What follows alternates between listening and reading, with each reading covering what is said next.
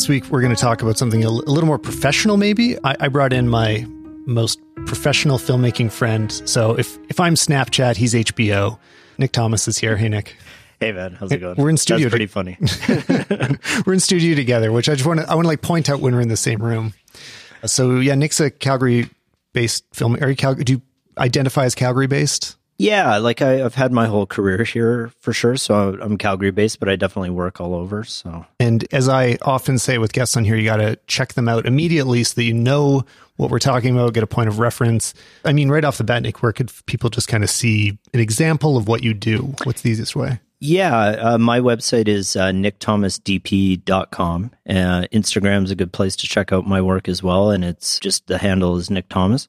Also on Vimeo as well as uh, Vimeo slash Nick Thomas. And how would you describe your job and work? And uh, what do you do? in what I do. I'm a director of photography, so I mostly work on, um, you know, lately it's been trying to focus a little bit more on narrative work and feature films, but I've definitely done a lot of uh, a big background in music videos, commercial work, documentary work, so a little bit of everything over the years. and it's it's really good. I should point out. I mean, you're not going to say it, but I'll, I'll say it for you that it's really excellent quality. It's as as good as cinematography can look. So Well, thank you very much. I appreciate that. I think it's uh, coming up to doing this for 17 years now, so I think it takes a little little while to kind of figure it out, Yeah. if you will.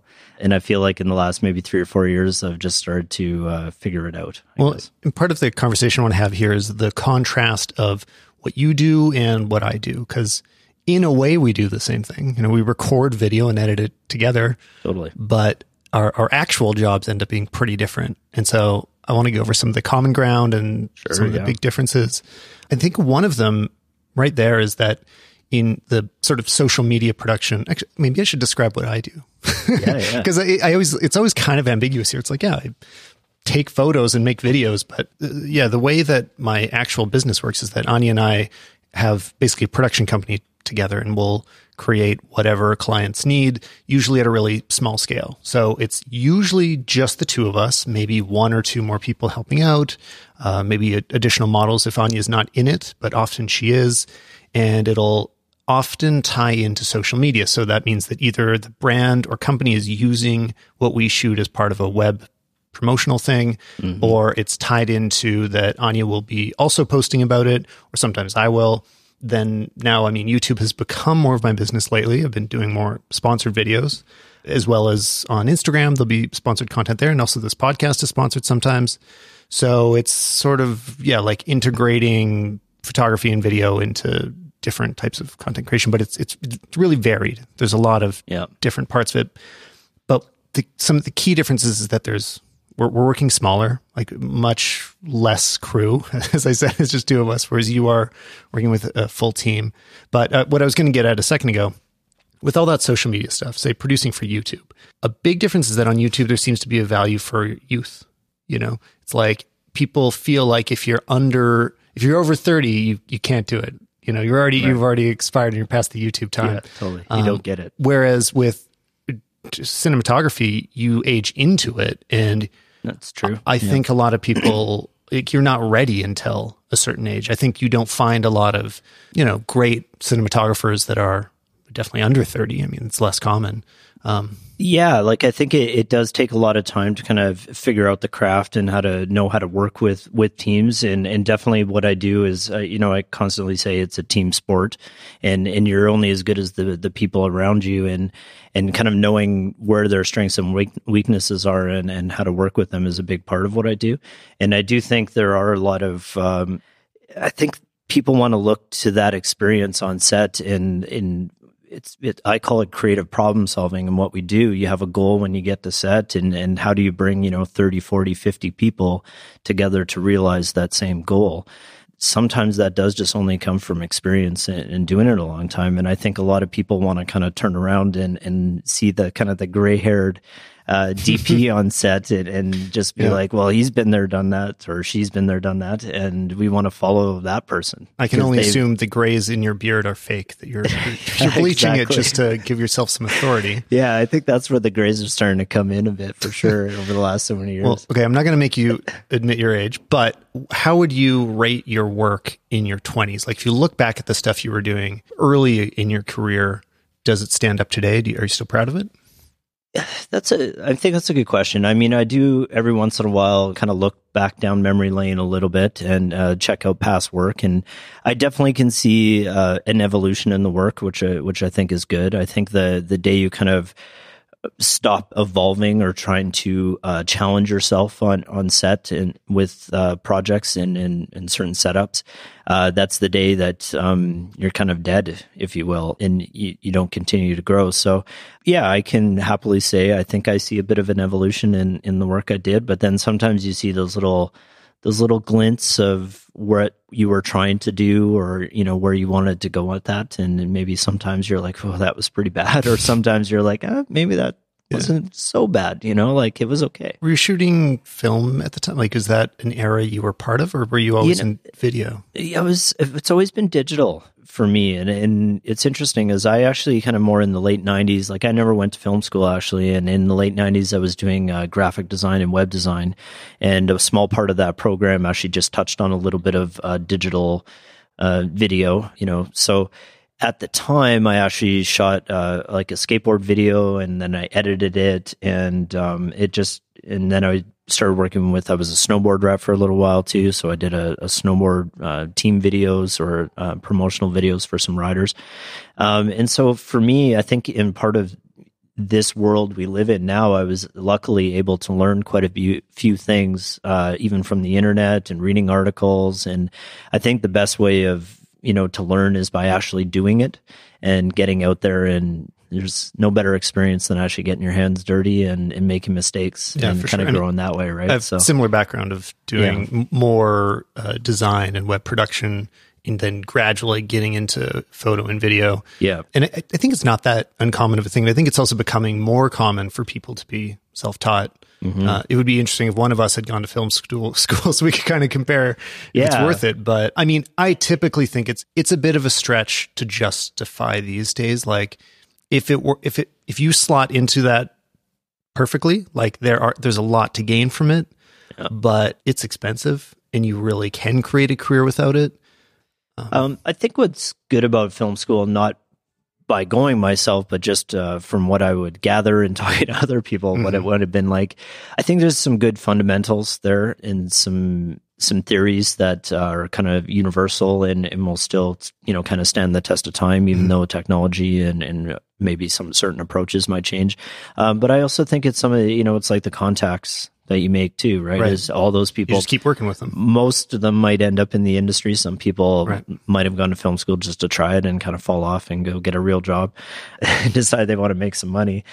And, uh, but yeah, they, they are those people and those collaborators and, and people that I, I think you would continue to kind of work with and keep in touch with over the years. You know, I think there's probably a lot of good, um, teams, say like a director and DP or a writer that might have all gone to school together and, and kind of have those contacts still.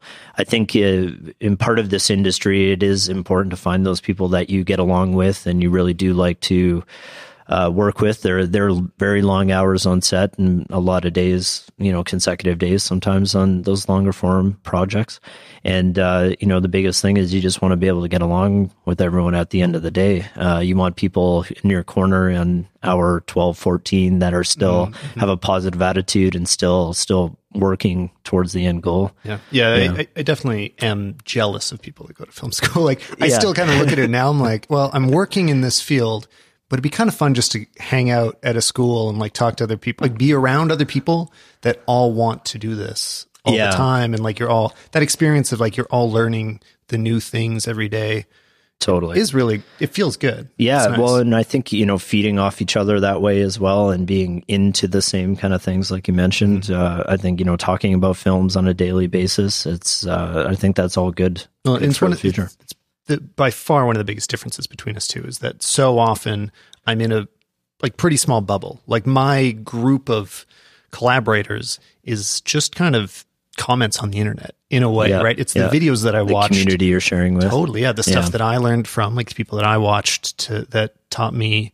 the techniques that I used, and then the people that respond as I teach techniques back to them. But I don't have real humans around me that much to bounce ideas off of, and like you know, it's just the two of us a lot of the time, or sometimes just me. So I, Yeah. I, I often like I, I envy that bit of being able to have just kind of the the team atmosphere hmm but you also get a little addicted to the flexibility of just doing absolutely anything you want. You don't need any permission from anybody. Yep. Nobody has to say yes to it. Yeah, yeah, that, that- that's very true. And actually, um, just as of this year, almost coming up to a year now, after owning a, a production company with a, lot of great other people, um, I, I stepped out on my own as a cinematographer, and uh, so that's been a little bit different for sure. Like you said, just kind of being a little bit in my more in my own bubble where. Before I was on a day to day basis, going in, you know, to an office with everyone, and and just those chatting and collaborating with things. It's it's definitely a little bit of a different experience for sure. So if if somebody is aiming to do what you do now, hmm what's some actual useful advice? I mean, film school optional. Yeah, I, I think the journey is different for everyone, and uh, but I do think it is just uh, shoot lots and shoot everything. Uh, you know, just constantly like take away. Don't maybe look at every shoot as like, oh, it's just that type of content or whatever, and just try and uh, maybe challenge yourself with some, doing something different with it. Uh, maybe challenge your clients with it a little bit, and uh, it's a good chance to to try something. And I think every shoot I've done over you know these 17 years now, I, I feel like I've probably learned something from that. So I think the the more you can just get out there and, and do it, the better off, or the more you'll kind of learn and grow from it. You know? A really specific practical challenge is that let's say I wanted to get into your field right now, or a, a younger person has been shooting on their own for a while. They know how to operate as a one man crew and do all the basics, but then they want to get to a level where there is somehow a budget for more than one person to work on this, Yeah, right? that's always a How, challenge. yeah, how how did They're how did that transition work for you? I guess because obviously it's different for everybody. But Uh, I think it's a, a bit of baby steps, if you will. Um, I don't think it. It's not something that happened overnight, and I still think there's there's a big challenge and, and ahead of me to go to the next level and to the next level. You know, like uh, some productions, you know, have uh, you know, I'd say they're still like an indie film budget, and you know, you you need to kind of lo- know your limitations when even when you're on those shoots, uh, knowing what you can actually, you know, what lights you can actually, how much time it's going to take to set those up, how much a doll, how long a dolly track takes to set up, uh, those kind of things. So I think it's, uh, yeah, I think it, you know, it is getting to know how to work with teams and know how to motivate people and knowing what you know what your grip and electric team and what your camera ke- team can do to help move you quicker mm-hmm. and and achieve some bigger setups and well, stuff. the But- other members of the team would almost be in a different situation because as it, you know, I'm closest in my role to cinematography, yep doing it by myself. But if you're just a grip, yep you're you not. be- yeah, like what were you doing before? You were just gripping by yourself without uh, any anybody Yeah. shooting. I think uh, you know networking is good uh, for sure, and there's definitely you know there's I've definitely done the one man band style shooting myself.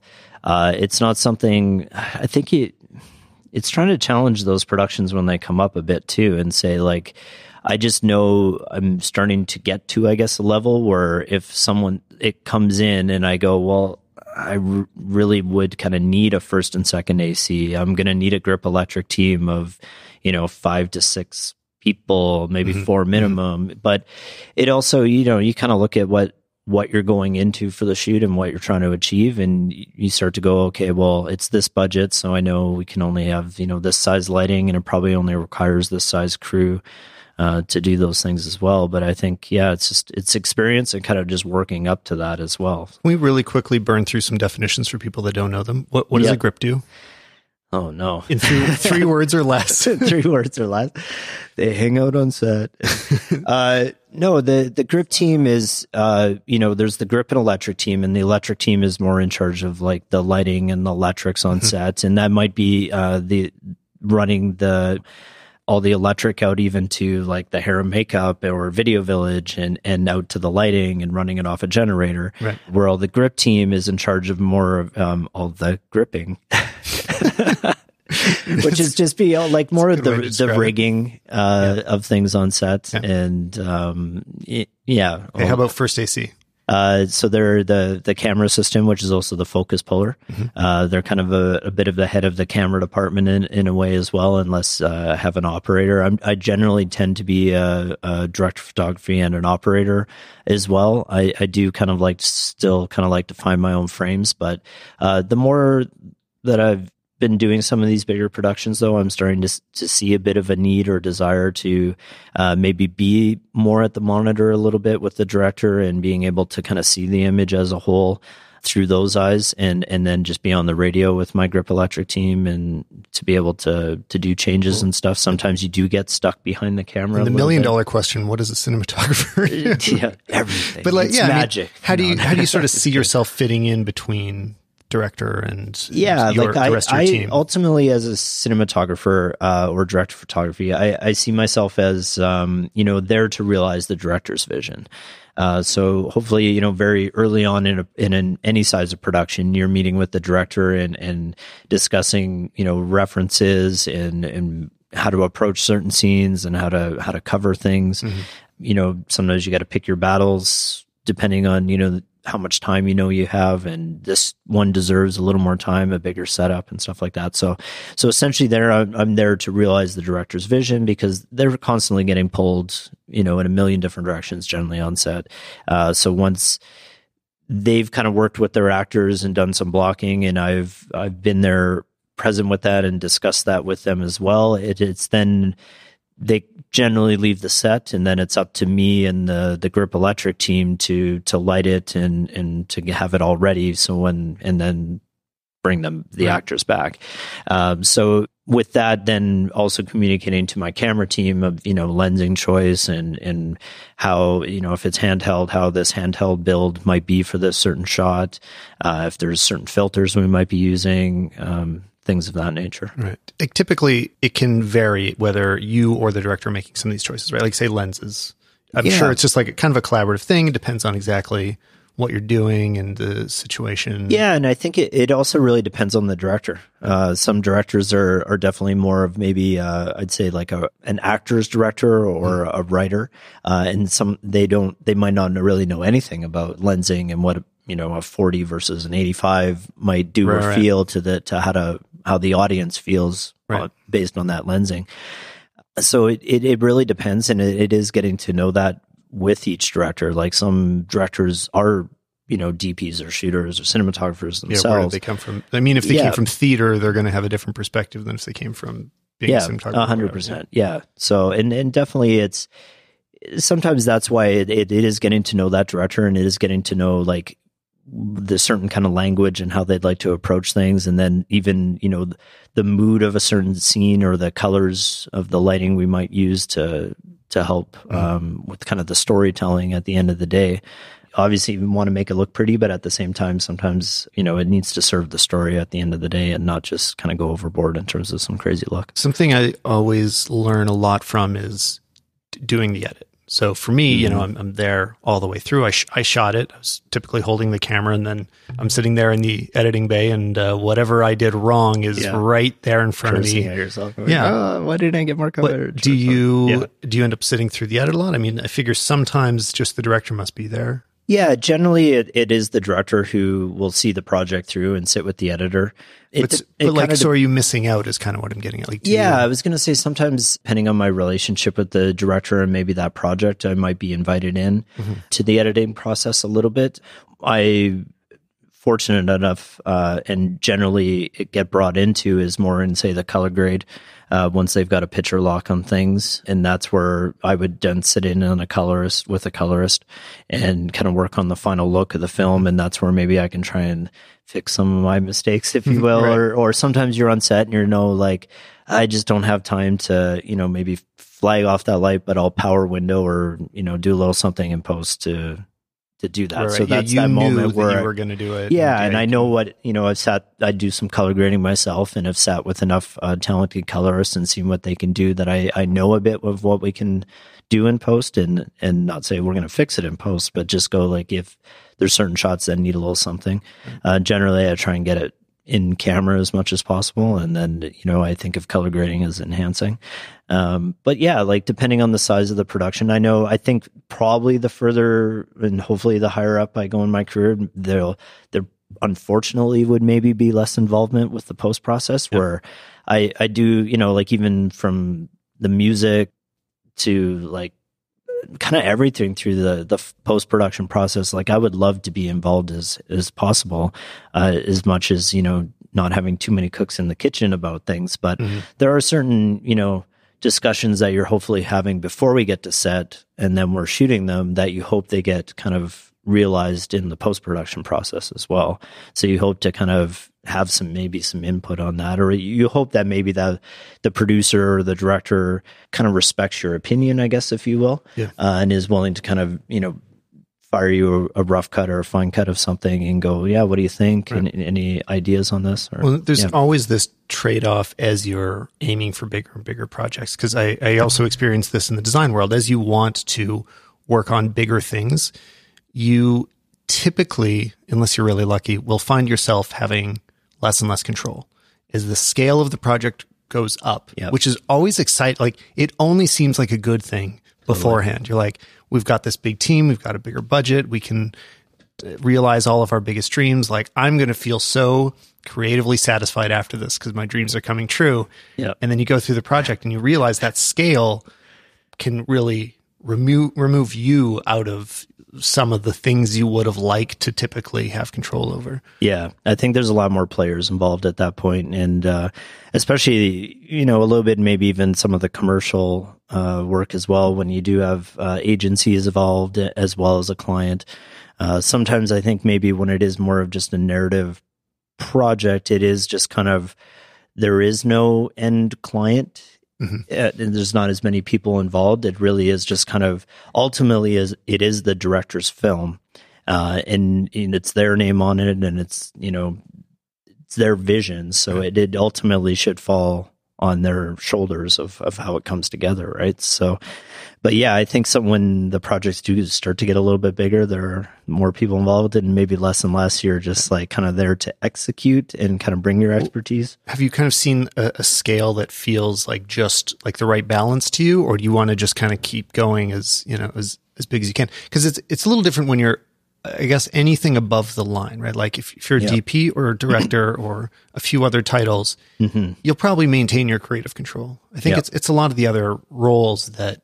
maybe get a little bit diminished as yeah i think uh, when you're above the line there's definitely you know that's you know why you're kind of being brought to the table is to kind of bring your creative your your vision or your voice to the project. And i, I think that's hopefully partly why you were chosen. Hopefully right. it's like oh i get along well with this person as well. But i do think it is yeah that's why you were hired is to kind of bring your unique voice and together with with everyone else's. Yeah what was, what was the first part of that question? What are we talking about again? Yeah, yeah. Uh, let's talk uh, about let's talk about gear. This episode is brought to you by Kronaby Connected Watches. You've heard me talk about Kronaby before. I'm wearing one right now, in fact, the Nord, which is a pretty simple design. It's one of the more minimal designs that they have, and uh, it's got a leather strap. And at first glance, you may not realize that this watch is able to do anything more than tell the time. It looks like just a very well designed and constructed quartz watch but there's a lot more going on here. It has all of the smart connected features that you would expect in a modern smartwatch. but with the precise industrial design that's going to make you want to wear it on your wrist all the time. There's a few reasons that this is my go to travel watch, and I bring it with me when I'm on the road. First of all, it doesn't need to be charged all the time because the battery lasts for up to two years. So it's one less cable that needs to be in my bag. And then when I compare it to my mechanical automatic watches, those I just forget to change as I shift time zones. Like if you're going to two different places on one trip, I hate looking at my wrist and not being sure that it's telling me the right time. With the Kronaby, it's always syncing with my watch, so I know as soon as I look at it, it is telling me the local time zone. This may not sound like a big deal, but I really appreciate this feature. So go to kronaby.com and check out some of their designs, or also go follow them on Instagram where you can see what these watches look like. Thanks again to Kronaby for sponsoring the show. For you, I know that you uh, you typically shoot Alexa for video, Mm-hmm. and uh, I think you use Fuji for a lot of your stills. Yeah, like I quite a f- well, I guess about three or four years, three or four years ago now, I was uh, Canon Explorer of Light uh, on their cinema side, but uh, at that time I was shooting, you know, with, like most people on a 5D uh, Mark II, and, and Yeah, all kind of, us, yeah. jumped everyone in at that point. Uh, and so I was, you know, pretty heavy into Canon for a while. Uh, just recently, last year, uh, this last year, I've done a couple of projects with Fujifilm. Uh, first with the XH1 and then with the XT3. Um, you oh, know, and also friend of the podcast, uh, Jordan Drake and Chris Niccolls. uh, Yeah. Other Calgarians. So if anybody watches the DP Review YouTube channel or previously Camera Store TV channel, Nick's work is there as well. Yeah, yeah. Oh, so you with have done guys. YouTube. Yeah, so yeah, no, definitely done Yeah. some YouTube stuff with those guys for sure. Um, yeah, and then this this last one actually with Fuji, uh, they contacted me again before the XT3 came out. Uh, and said there's this new camera coming out. Would be interested in doing a project again, but this time, um, unlike with you know the the camera store folks, uh, Jordan and Chris, uh, we decided to do an original short film. Saw some stills from that. I it looks pretty cool. yeah, no, I don't know you. what it is. Yeah, it's, called the neat. Memento of Life. Yeah. Uh, it's actually on the Fujifilm global website now. Oh, okay. Uh, Well, link which- in description then. Yeah, yeah, throw it in there. That'd be great. I did it. I have a little bit of a behind the scenes write up uh, as well for it, and, and just kind of what we went into that with. And uh, it's kind of cool. Matthew Libatique uh, did a piece for Fujifilm as well with that camera, and it's kind of you know both of our work side by side up there. And I'm no Matthew Libatique, but it's kind of uh, nice to be rubbing shoulders a little bit in in that sense. So um, yeah, so that was a fun project to work on. It was uh, it ended up being about a seven minute short film. I contacted a director writer friend of mine, and and he sent me a couple scripts. And this one had to do with uh, kind of the history of portrait photography uh, and a daguerreotype photographer. And um, so it was a period piece based in kind of the 1860s, 70s. So um, going into it, I thought, oh, let's do this one, but it's the biggest challenge because all of a sudden we're going to need wardrobe. and we ended up having like 30 extras and like wardrobe for them. And we actually shot it at Heritage Park here in Calgary. Which is like a old old timey town. Yeah, so it's, so at production value wise, it it had that, but it was a very small budget we were working with, and uh, we spent a, a good majority of our budget on being at Heritage Park and the insurance to be there, and then the rest, you know, we ended up having like almost a crew of and cast and crew of forty people, so even just to feed them and I'm gonna watch it as soon as this is done. yeah, That's- like that's it's awesome. it's it yeah, I think It's, it it turned it's out cool because you still are switching back and forth between using the more inexpensive kind of consumer level stuff and uh, the bigger, flashier cameras. Yeah, yeah. I we've, I've had an Alexa Mini now for I guess two and a half years, and I think it was the first time I actually shot with Alexa was about four years ago now, and it was kind of the first time I did. It was a little bit like, oh, I get it now. like I I understand this. This kind of ruined me for life. That like mm-hmm. I need to pretty much try to shoot with Alexa going forward. And uh, that shoot was also shooting anamorphic uh, lenses on these like vintage Cooke uh, Crystal Express lenses through Panavision.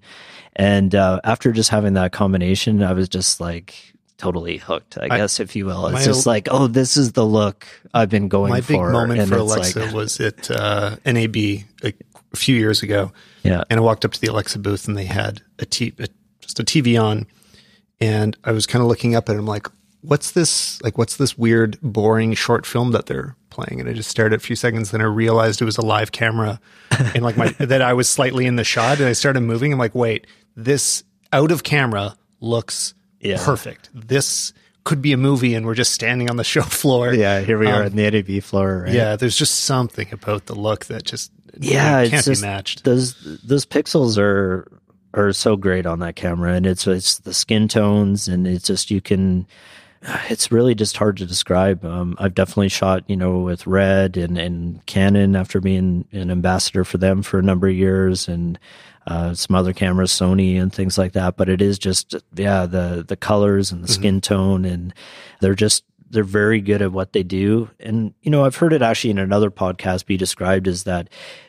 I mean, Arri only focuses on the high end, and that's all they make. So there's a reason that their products do, you know, maybe cost a bit more. But once you've kind of used them a little bit, but once you use them, you're like you're just it works, and it just works so well, and it looks so good, and like all their gear is just it's it's great. So you understand that you know when it is a mil- multi-million dollar production and you do potentially have hundreds of people on set and there's a reason this camera is just keeps performing at a high level and it doesn't kind of slow you down uh, So, as well uh, what are you choosing for lenses most of the time? Are you do you own your own kit or do you rent them typically? and I mean, for people that don't Um, yeah. work with this stuff at all, like Alexas are quite expensive. A lot of people just rent them. Like you, Definitely. it's not common to to own them. So even working cinematographers may live their whole career without purchasing one of these. Totally. It, it's a tough balance. And I think, you know, honestly, living in Calgary, uh, yes, there's, you know, say White's camera and Panavision and things in town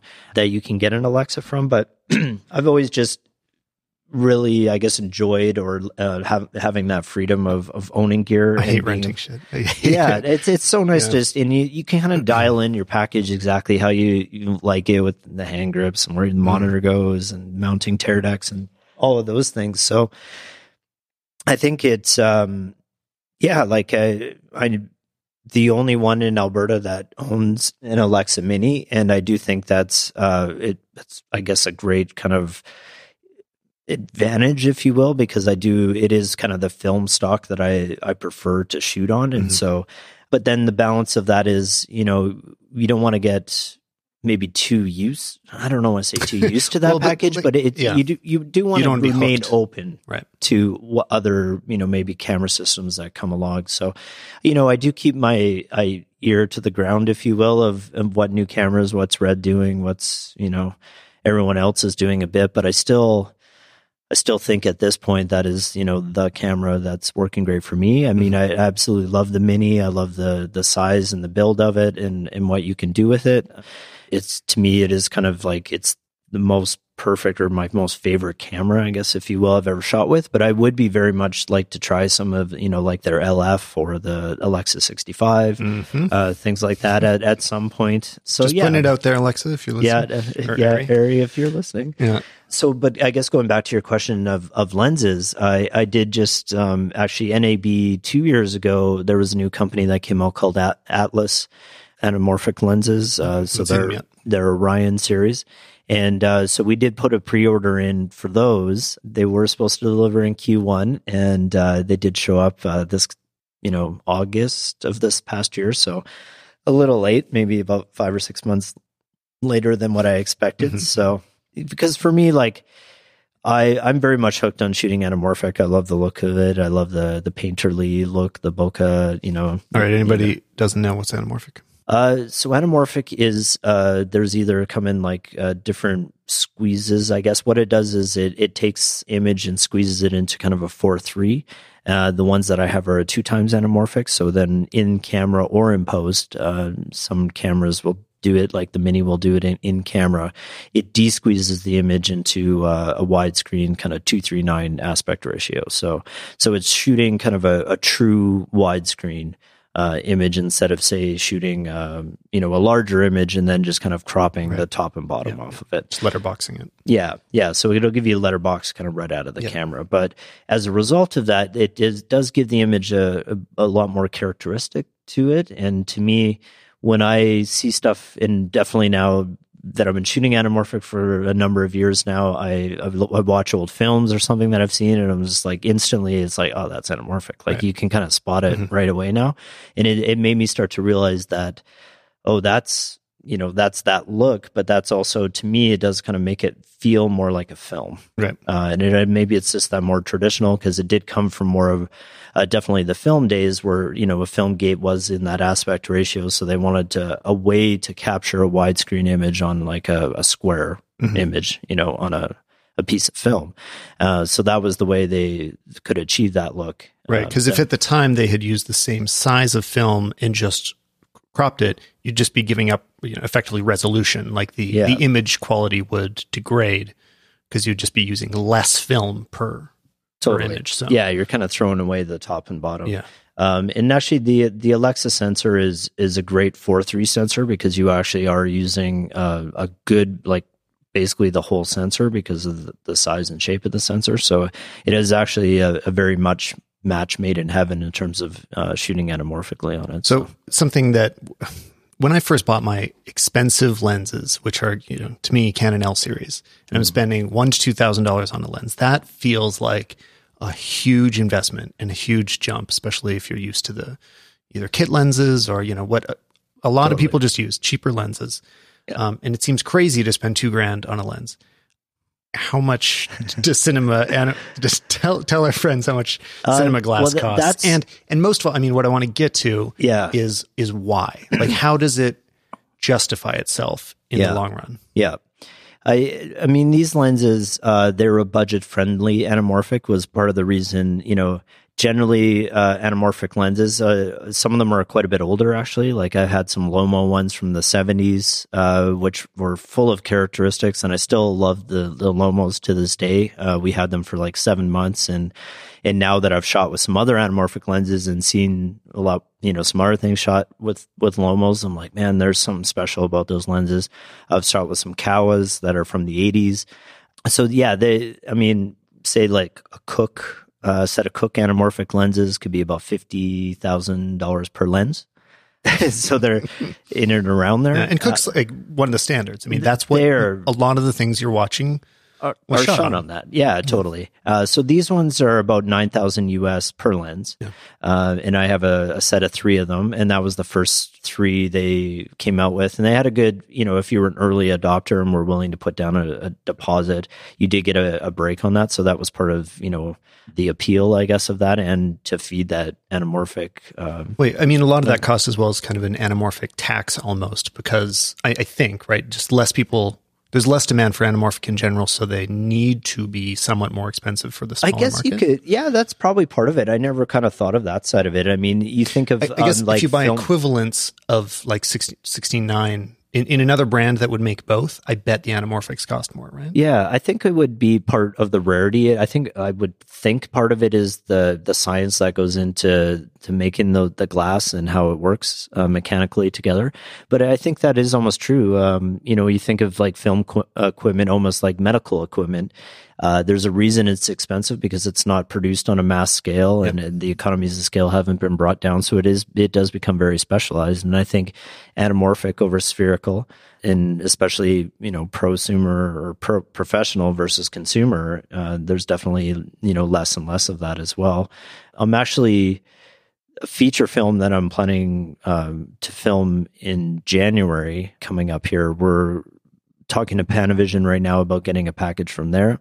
Uh, in their lenses, you can't even buy. Uh, essentially, they're just you know Panavision only, and uh, we're looking at like the G series anamorphic right now, and and they're you know for me, I think they do make some of the best lenses in the world, and I'm I'm very much excited and looking forward to the opportunity mm-hmm. to to shoot on these lenses because they're just I mean, yeah, there's there's I, a quality there that you just can't. I always replicate. thought it was there's a bit of a myth um, you know, kind of when I was growing up in the stills world of that, like at a certain price, you're paying for brand name, you're paying for whatever. And, uh, especially with Leica, right? Leica lenses are yep. notoriously expensive. Yep. And I finally, this was a while ago now, things, things have changed a bit, but I was able to compare the, what is it? The Noctilux. I don't remember which is which, the, uh, 1.0, yeah, 50 millimeter to the Canon 1.2 50 millimeter, right? So this is a $10,000 lens compared to 2000. Yeah. Right. But yeah, 22 or And uh, at 1.0, the the completely crushed the Canon. Like it, it looked, it was like sharper. The fall Creamier. off from yeah, the fall off yeah. from the point of focus was so much better, just much better control of chromatic aberration. I mean, that's one of the things that I've after that point I started hating about my Canons is when they're wide open. The the, the purple fringing is, yeah. is monstrous, and um, I, I really realized it then. I think it started to change with Sigma. To be honest, Sigma started this whole like, wow, it, an affordable lens can look yeah great, yeah, especially just in terms of like technically accurate. It, mm-hmm. like, you know, Sigmas. I don't know if they have a lot of interesting character to them, but they're very precise. They're very I, I totally agree with that. I think S- Sigma makes uh, some beautiful lenses. I don't know if they do have a lot of character to them though. I think they're mm-hmm. they're all uh, I've used their cinema lenses before, uh, and they were they were a great set to work with. You know, mechanically and uh, image is you know razor sharp and stuff. But I think for me, I've started to find that uh, because I have shot with some vintage lenses from the seventies and eighties, and you know they're pain in the ass to work with and you know they're all different sizes and things like that but mm-hmm. they just they just seem to have more character uh, to the image and i think that in this day and age and i've heard this described by other people as well but you know you almost have like the sensor is the film stock that you're shooting with. So then just look at each manufacturer and what kind of film stock, if you will, do you want to shoot with and what you get from it. But ultimately, they are they achieve such a great look now and in shooting and log that it almost it does come down to the lens that really kind of gives you the character right. or the look that way so so really for me over the last you know three or four years is uh, really starting to research lenses and and knowing kind of what out, is out there in the marketplace what shot that film do you follow um actually I'm forgetting his first name, Yedlin, uh, Steve? Steve Yedlin? Steve Yedlin, yeah, yeah, yeah. So DP of uh, some of the recent Star Wars films. And he's, yeah. the reason I love him is he's active on the internet, which n- yeah. not a lot of people at that level are. Yeah. Um, so he's a great follow for anybody who wants to make movies or even I, you're into I totally agree. Yeah. Um, but so have you looked at his stuff where he's comparing film stocks in different, mm-hmm. uh, in the red and the ARRI and, yeah, um, okay, so, IMAX and 65 film. So yeah, he, he like, shoots like a kind of technical test using all of them. Yeah. And then is basically able to achieve the exact same color with some of them, and then also demonstrates how different film treatments from different labs will produce more variety than the different cameras or the different film stocks. Yep. And so his point and his theory is that like it's it's really about having a target and knowing what you want your image to look like mm-hmm. and then being able to like technically achieve it. I don't know. Can you tell me something more insightful about that? Because I look I, at his. I mean, you got to check out these links. Like everybody should read this article, watch these videos. It's a great article, but yeah. it's challenging without full technical understanding of what he's actually doing to then pursue that. And like, what do I do with this information that all these cameras could look the same? I still can't get my camera to look like that. Yeah, yeah. There's there's a lot of different kind of formulas, like from filtration to the lenses to the sensor, uh, and then kind of that post production process. Especially when it did come to film, in terms of ways to, develop it to give a different look. Um, one of my biggest takeaways from that in in this kind of resolution war, if you will, over the last so many years, from you know going from HD to 4K to 5K, 6K, 8K, and and beyond. Uh, now at this point is that uh, at the end of the day, it, it, didn't really, no matter how the resolution of it, it didn't make that like a better looking image. Mm-hmm. Um, and that's what I think, you know, even though the Alexa Mini is kind of really a 3.2K resolution camera, it up- upscales in camera to 3.8K. Uh, so it's you know it's not on the Netflix approved. Yeah, which is still so strange. Which still just blows my mind. Yeah, so anybody, just, just if like you're shooting a Netflix 4K. show, you can't choose what is probably the most widely used cinema camera. Been kind of the, the yeah. you know ninety eight percent of the Oscar nominated films for yeah. cinematography have been shot not on the Alexa, and then you can't. Yeah, but it's not good enough for Netflix. Mm. I honestly think with that one, it, those that's almost lawyers speak, where they don't want someone to kind of come back and sue them and saying you're delivering true four K mm-hmm, content, mm-hmm. and then they look, they find out that camera shot that, and that's like not a four K camera, right. but it's. So I feel like that is where they just kind of decided to draw a line in the sand, and it just that's what it kind of became. And then, I mean, that is it kind of pushed ARRI to come out with the LF. They already had the Alexa 65 out there, which is just very hard to come by. It's rental only. Um, but then they, they came out with the LF, which is just their large format. Uh, which version. is like true 35, right? Like, or is it larger than that? Like, didn't they do a, I believe know, a quote unquote actually, full frame? Yeah, like it's, like, It's a good question. everybody, everybody listening, Google it and uh, yeah, Google it. I have actually haven't looked really into the the true equivalent of that actually. Yeah. And what it is there, but but it does. what I 4K? knew they did is they actually just took the same uh, sensor they had and just turned it sideways, and then I think did three or four of them Oh yeah, yeah. in a yeah, row, and yeah. just had them like communicating with each other So to weird. act as one. Yeah, And they were like, we already solved the sensor problem. We don't need to. Well, and that's just it. They literally it. have solved the sensor and problem because they are Red's still using. every year. Yeah, they're using the same sensor from the original Alexa Mm-hmm. they released like what five, six, seven, eight years ago or Yeah. something, and it's still to this day The is best. totally yeah. Like they they just nailed it with that. So yeah, Do you watch any of the? Do you watch YouTube at all? a little bit. I have you know I I used to watch a lot more like even Vimeo and stuff, and I don't know. eh, After a certain while, I just started to I don't know. I not as much, I guess. I just kind of concentrated on my own thing a little bit, and maybe didn't do as much viewing online. Yeah, yeah. Mean, I, I don't watch a lot of YouTube. Like, considering I do it, I don't watch that much of it. Yeah, But um, it's it's really interesting seeing this this melding. Like a few of the guests that I've had on before. I mean, it's fu- it, it would be funny that you haven't heard of them because they're large. Their audiences are incredible, and they're Yeah. working with Red and Alexa cameras to produce YouTube like tech reviews. Right. And it's becoming this really interesting place where like the one man crew or you know it's, they'll have like a a few people working with them are starting work with cine cameras hmm and I don't know. It like I just love watching the, these like kind of worlds come together where because we're technical nerds, we want things to look as perfect as possible, hmm and then people are like starting to be able to achieve it on uh, you know social media platforms, basically. yeah. Um, yeah, it's just it's just Kind of really taking those production values or what they're putting into it and Yeah, yeah. the tools they use.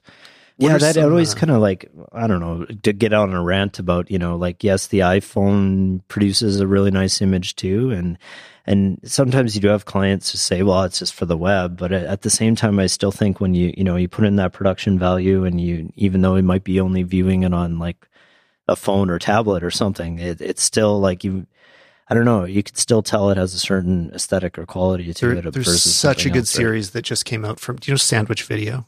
No, product- no, okay. they're they're like my favorite production house or whatever. yeah Adam Lisagor, who is from the, the podcast uh, You Look Nice Today, has gone on to have just the, a great career making hilarious, well produced videos. They just did a series that I think was called like I don't remember what it's called, but they show okay, here's what a one thousand dollar production would be. Here's a ten thousand production of the same commercial. Right. Here's a hundred thousand dollars. that's very interesting and yeah. and do them all very well. So Yeah. the one thousand dollar commercial shot on an iPhone, and it's great. It's still Yeah. very good. Yeah. but it, it and then they shoot the ten thousand dollar on a I think it was C two hundred on a Canon yeah and then uh, I think it was Alexa for the hundred thousand dollars. And it is such a good illustration of it doesn't it's like separating like it's the same very talented people creating great creative for all of these, but you really can just focus on like here's the technical differences, here's the challenges that you face if you want to stick to consumer level hmm gear because it, it's fun. I totally have the opposite message of so many people. So many people are like, the gear doesn't matter. Don't worry about gear. Just go go make stuff. And like that can be true, but it also matters. Yeah. And it also makes a real difference too. Yeah, it's definitely a, a balance of the two, I Yeah. think, for sure. And I do think, you know, sometimes for me, if you have a great art department and great wardrobe and hair and makeup, and that world is literally sitting in front of you, and you turn an iPhone on it, like it's gonna look Yeah. freaking amazing because it's just that world is looks so good and it's maybe been lit so well as as well. So, I mean, there's definitely the gear and that side of it that that adds to that, but then there's the other side of it where it's like yeah, if if that world is is right there in front of you and you can just take it, then yeah, This episode is brought to you by the Camera Store. If you've ever looked up camera reviews on YouTube, you've probably come across the Camera Store TV. They have some of the best coverage of all photography. Like they review everything. They do a great job of objectively talking about it. But if you live in Canada, you also get the blessing of having a great camera store. This is where I buy most of my gear. I've been shopping there for years, and I really appreciate the camera store's support of the show. So go to thecamerastore.com if you live in Canada and order your next lens, body, whatever you're getting, or go to YouTube and follow them there because they have amazing content. Thanks again to the camera store for sponsoring the show. Do you have a new iPhone? Do you have like a 10s or 10R? yeah, I have the XS Max. Yeah, yeah. The um I've been really shocked at what the vid- like. Have you shot any video on it lately? All of a sudden, it's doing this. It's doing live HDR all the time, basically. Which Right. it used to be that as you switched between photo and video, it couldn't do any of the HDR stuff in video mode. It Yeah. just kind of showed you what the sensor saw, and that's all it could do. Yeah. And now, as long as you're shooting below 30 frames per second, it's combining the darker exposure from like a 60th Interesting.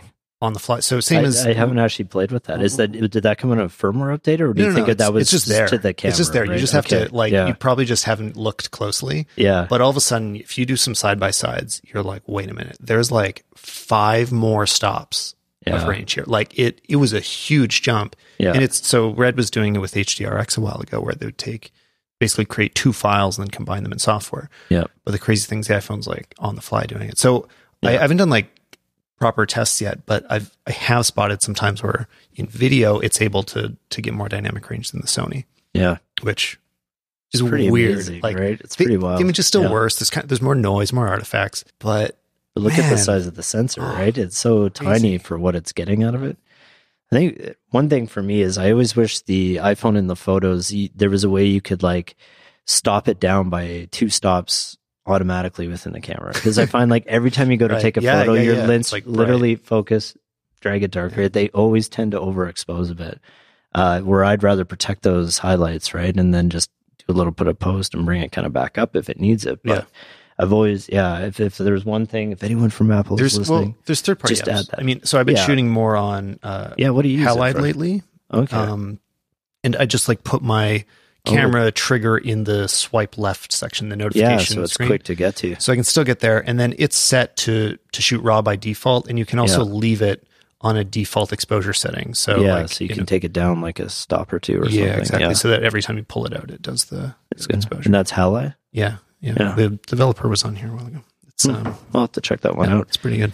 Yeah, because I there's the convenience of just having like you know the Yeah, camera right on the main screen and bam, it's there. And yeah, Well, it depends. I But don't know if you're is- doing anything with your iPhone photos. Like, do you care about them in the end, or yeah, that's a good point as well. Uh, I don't actually care. Probably not as much. Yeah. Uh, but I still care about images, so I still Yeah. want to take a good picture. What do you edit your photos in?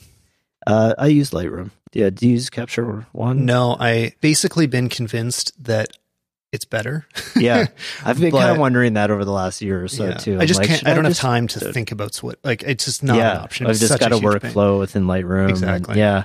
It's funny actually because I have Lightroom on my phone as well. Uh, so just Yeah. be able to go back and forth. Yeah, which is and, that's great. and it's and it's actually a it's a pretty you know versatile app on the phone as well. And even actually, it's funny when I you know travel say with the Fuji and stuff because you can transfer the photos right to your phone via Wi-Fi.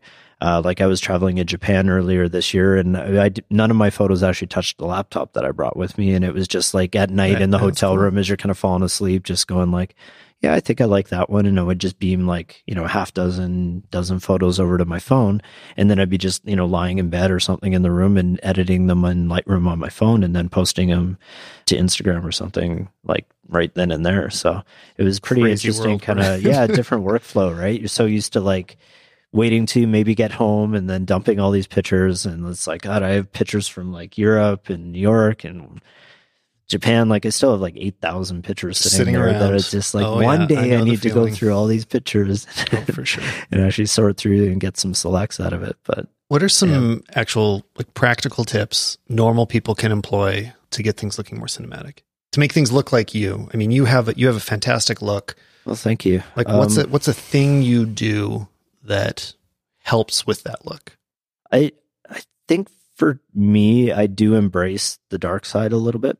And maybe that look isn't for everyone. Yeah. But I do tendly generally tend to try and expose it a little bit a little bit lower. But that, I mean, that can be Um, pretty but- counterintuitive, especially when you're starting earlier. Is that Yeah. you're, you're kind of taught that there is correct exposure, and Yeah. that's much more where I shoot. Like, if you look at my work, my stuff is in the cor- correct range, which would be more more of a commercial look, right? Like Yeah. more of what you'd see in magazine photography or a commercial, like on Yeah. TV, right? Yeah. Or, or, Or a, a romantic print- comedy. Yeah. Um, whereas yours would uh, like indicates more of a drama or a you know like it it set it puts you in a different world where A little bit of a different mood or vibe to it for yeah sure. where it's like yeah. if everything's well lit you feel safe You're Yeah. not worried about anything. Everything's just comfortable. Yeah. And so in your world, there's a little more like you don't quite know what's in the shadows. Yeah. It's a little darker, moodier. But so is that just as simple as like exposing darker? I think a, a little bit for sure. I mean, sometimes you, you still want to like expose it properly Hmm. uh, and know that you can, in the grade, uh, take it a certain way to give it the aesthetic you're going for. I don't know if there's generally just one tip though. At the end of the day, it's tough to say because I think every every camera has its its sweet spot, if you will. And I think once you really kind of and that's maybe part of what owning your own camera, you really do kind of start to find that sweet spot for that camera, uh, where it really just does perform. And and I I don't know, I think maybe it's a little bit different for everyone though, in terms of what what that sweet spot is for them a little bit, you know, and their and their look and their workflow of what they're going to do and post with it to kind of achieve that final image. It's I do always find it amazing that you know we're all basically using the same tools and the same Yeah, softwares, but you can still come up with different looks and aesthetics, and it, I think that's the hard part to describe or articulate from someone is like how do how do you do your look and it's just like i don't know it's Yeah, just it's something just that's me things, yeah. yeah. it's just that's maybe how it just feels Right. right, to me Yeah. but then i still look around at so many other people and i go oh i wish my stuff looked like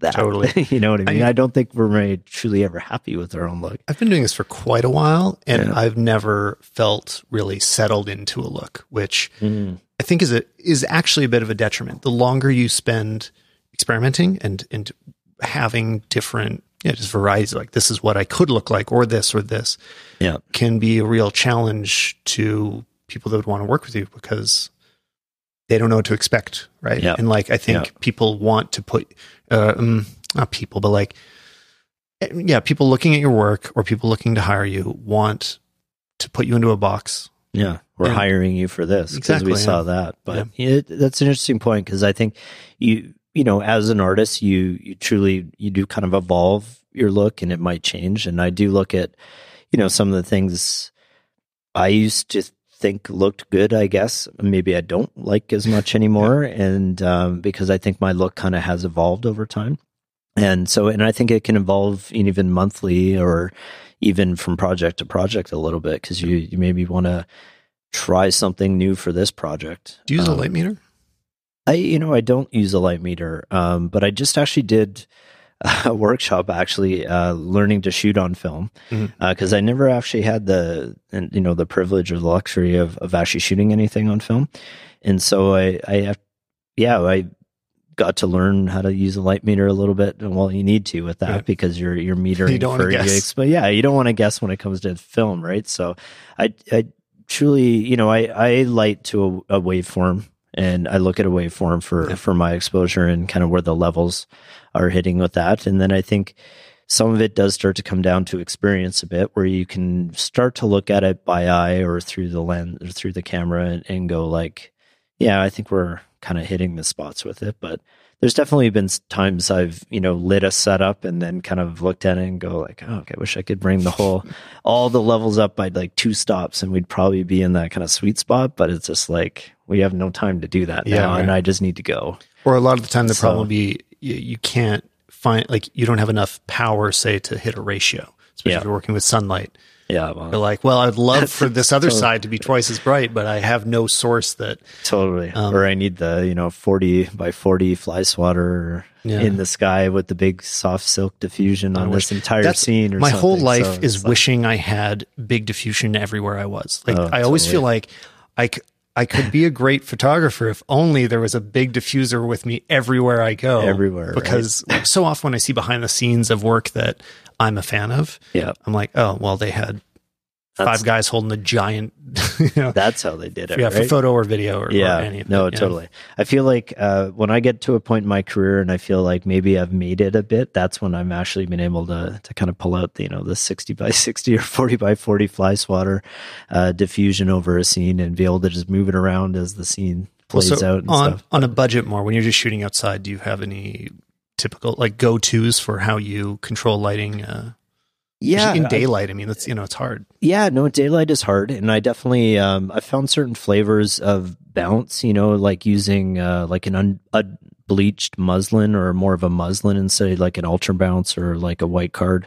Uh, it's just a little bit maybe more softer for a bouncing surface. And I've I've also over the years started to to learn about negative fill and mm-hmm. and really how to use negative fill if you can and and just where you know where all that light source is spilling in from and maybe it's you know not so much you know adding light to a scene but where can you like actually take it away to give you that contrast level right, right? so in knowing you know yeah say the lights kind of coming in generally i tend to always try and shoot backlit uh, with the sun and then kind of bounce it back in and then also uh, bring in some negative fill on one side of the face or well, yeah or so to keep it really practical what's happening yeah. to bounce that light do you have people holding a board and moving yeah, with the talent like, or what's yeah happening? it kind of depends on the the size and scale of that that setup that you know that bounce could be as as big as like a, a 12 by 12 you know bounce but i know what it actually takes to bring to put up those things. And, and sometimes you know they just become big uh, sails in, in the yeah, sky yeah, yeah. and are ready to blow over. So you suddenly need like almost, that's why you need a crew to yeah there's people like they have to stake them down in the ground and you have to have people standing on the stands in case the wind kicks up and you're just like we don't have time to do that sometimes. So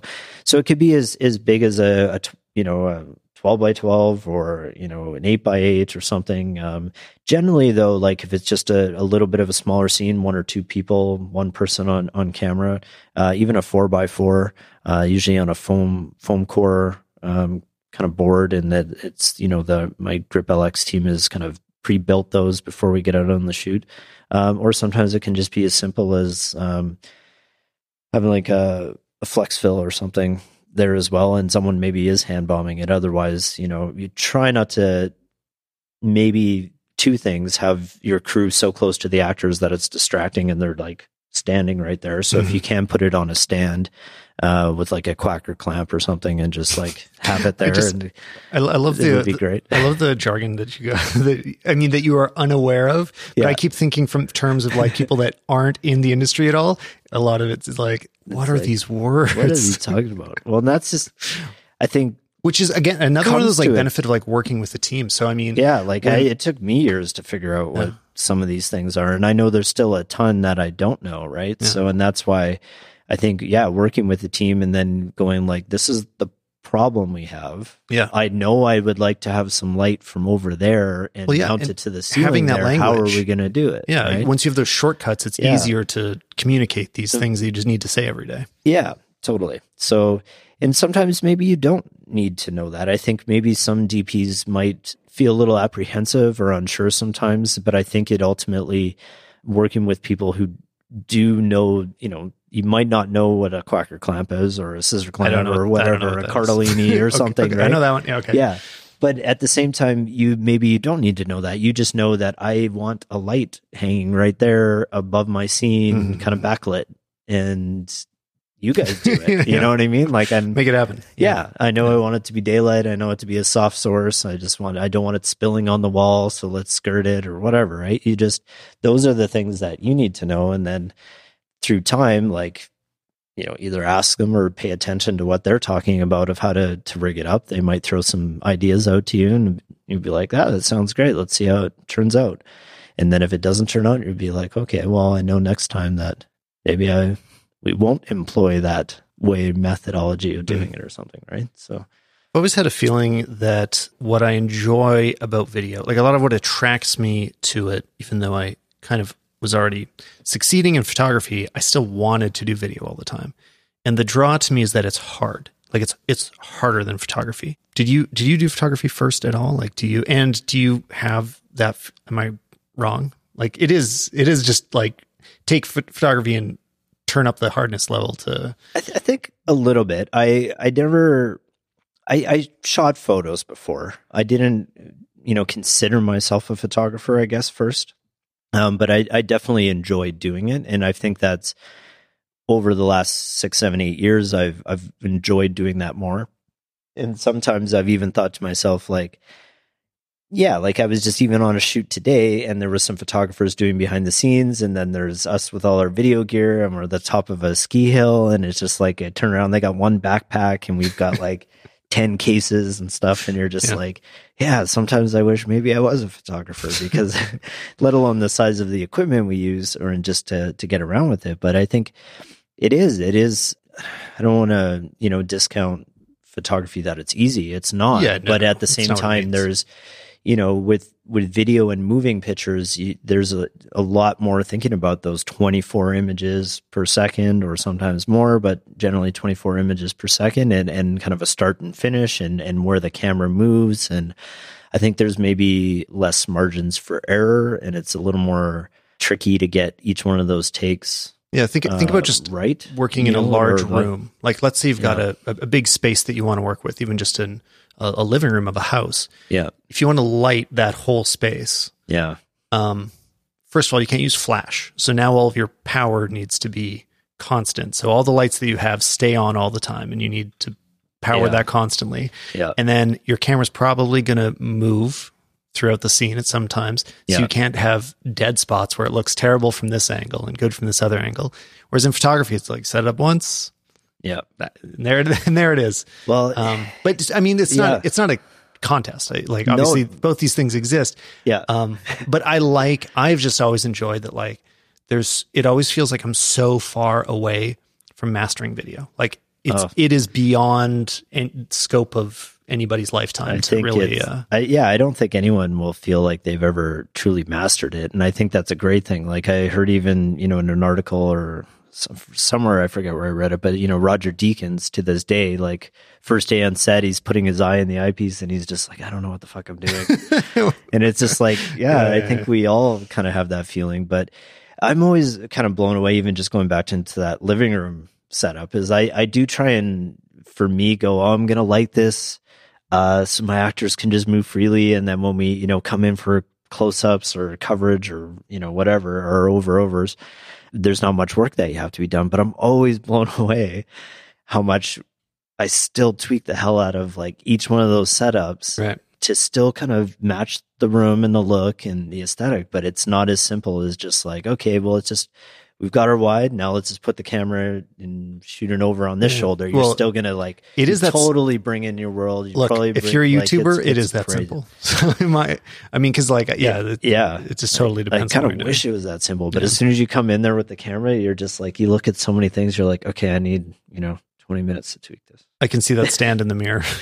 Yeah, or it's just you can. I don't know if you can get away with a lot more on a wide, but as soon as you start getting in tighter and tighter on a scene, you kind of want to bring that lighting world in tighter and tighter, and you mm-hmm. kind of want to tweak around either where you know a backlight or a, your key might be, or like that's definitely when you start bringing in like probably more negative fill Right.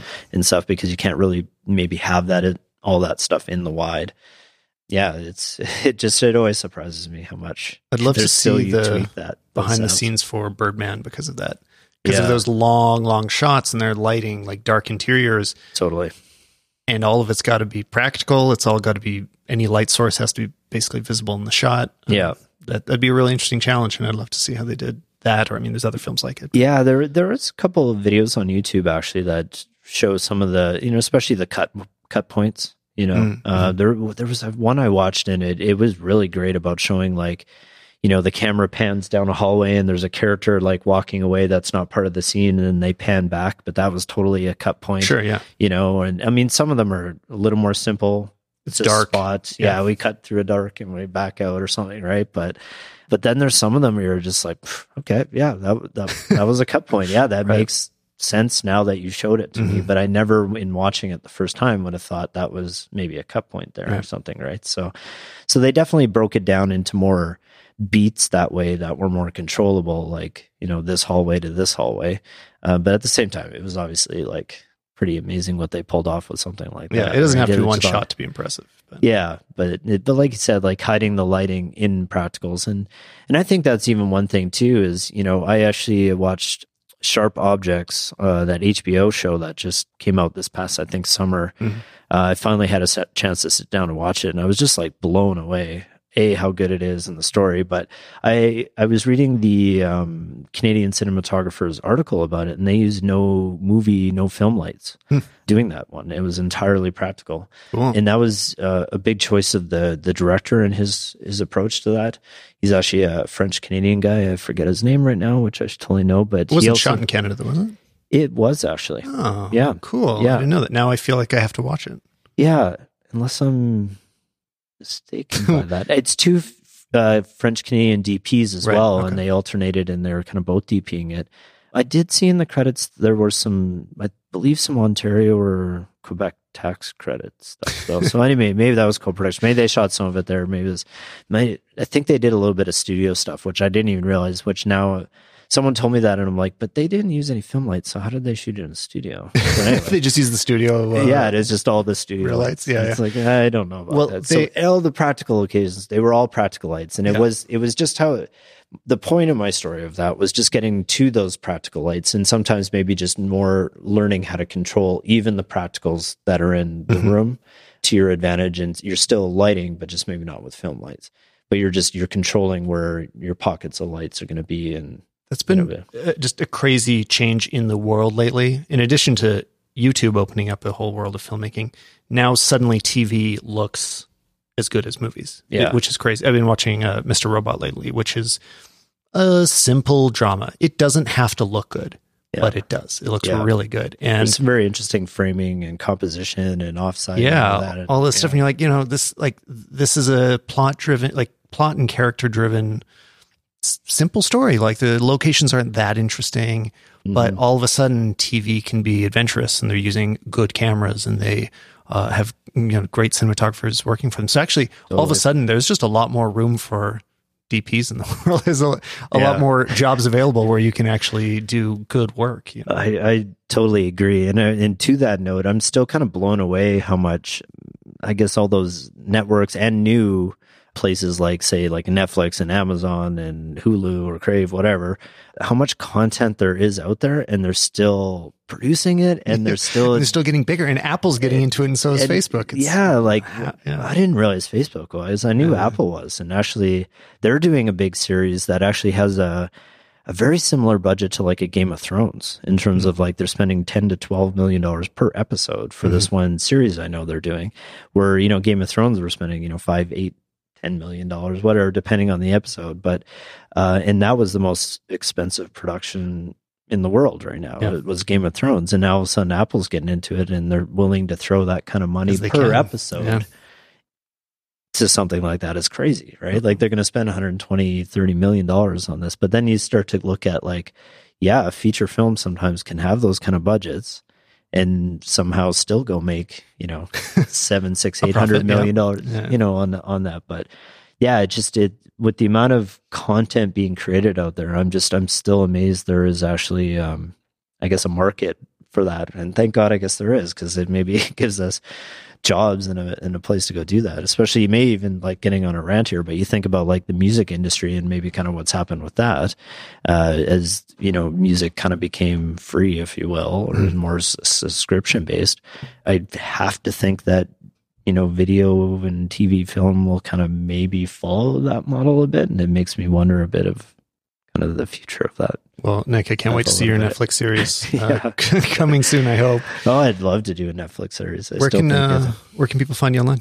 yeah so back to uh the nickthomasdp.com is my website and then uh on instagram quite a bit so uh, my handle there is nick thomas Actually, that gives me one more thing to say is that yeah. I think that there's this often there's a separation between commercial, like working photographers and cinematographers and social media. That like a lot of the uh, like a lot of our friends in Calgary that do like commercial, especially I'm thinking photographers, Yeah. aren't super active on say Instagram. right And there's often a gap, and I don't really get it. Like, yeah the- do you feel like some people are like either into instagram or Yeah. or others just like an either or don't- sort of thing. yeah there's no maybe like happy medium Well, it's not that there not I mean, I, I think you have a fantastic Instagram. Um, what's his name that did the Revenant, the deep like chivo Chivo? Emmanuel Yeah, he has a great uh, Instagram Yeah. as well. yeah yeah Roger Deakins doesn't. I don't he, think. he does have an instagram he just it doesn't interesting? curate it I don't that look at it. yeah it's Yeah, it's okay. okay. Um, there's it's actually amazing. I, I do follow a ton of great DPs on Instagram, and for me, it is just like constant inspiration. Who should I follow? Can you give me a great recommendation? Oh, I I don't know. Not off the top I, Yeah, I'll have to send the links in the. yeah, yeah.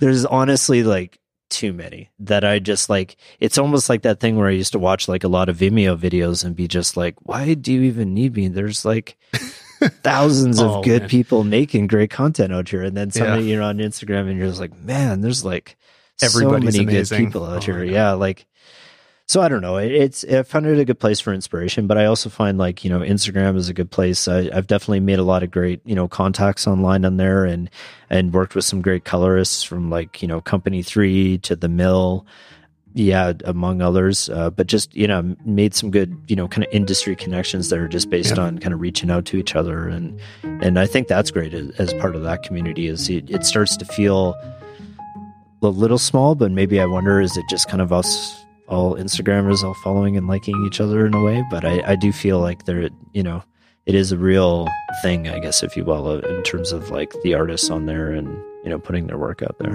Cool, man. Thanks for coming on. Yeah, yeah thanks so much, man. Cheers.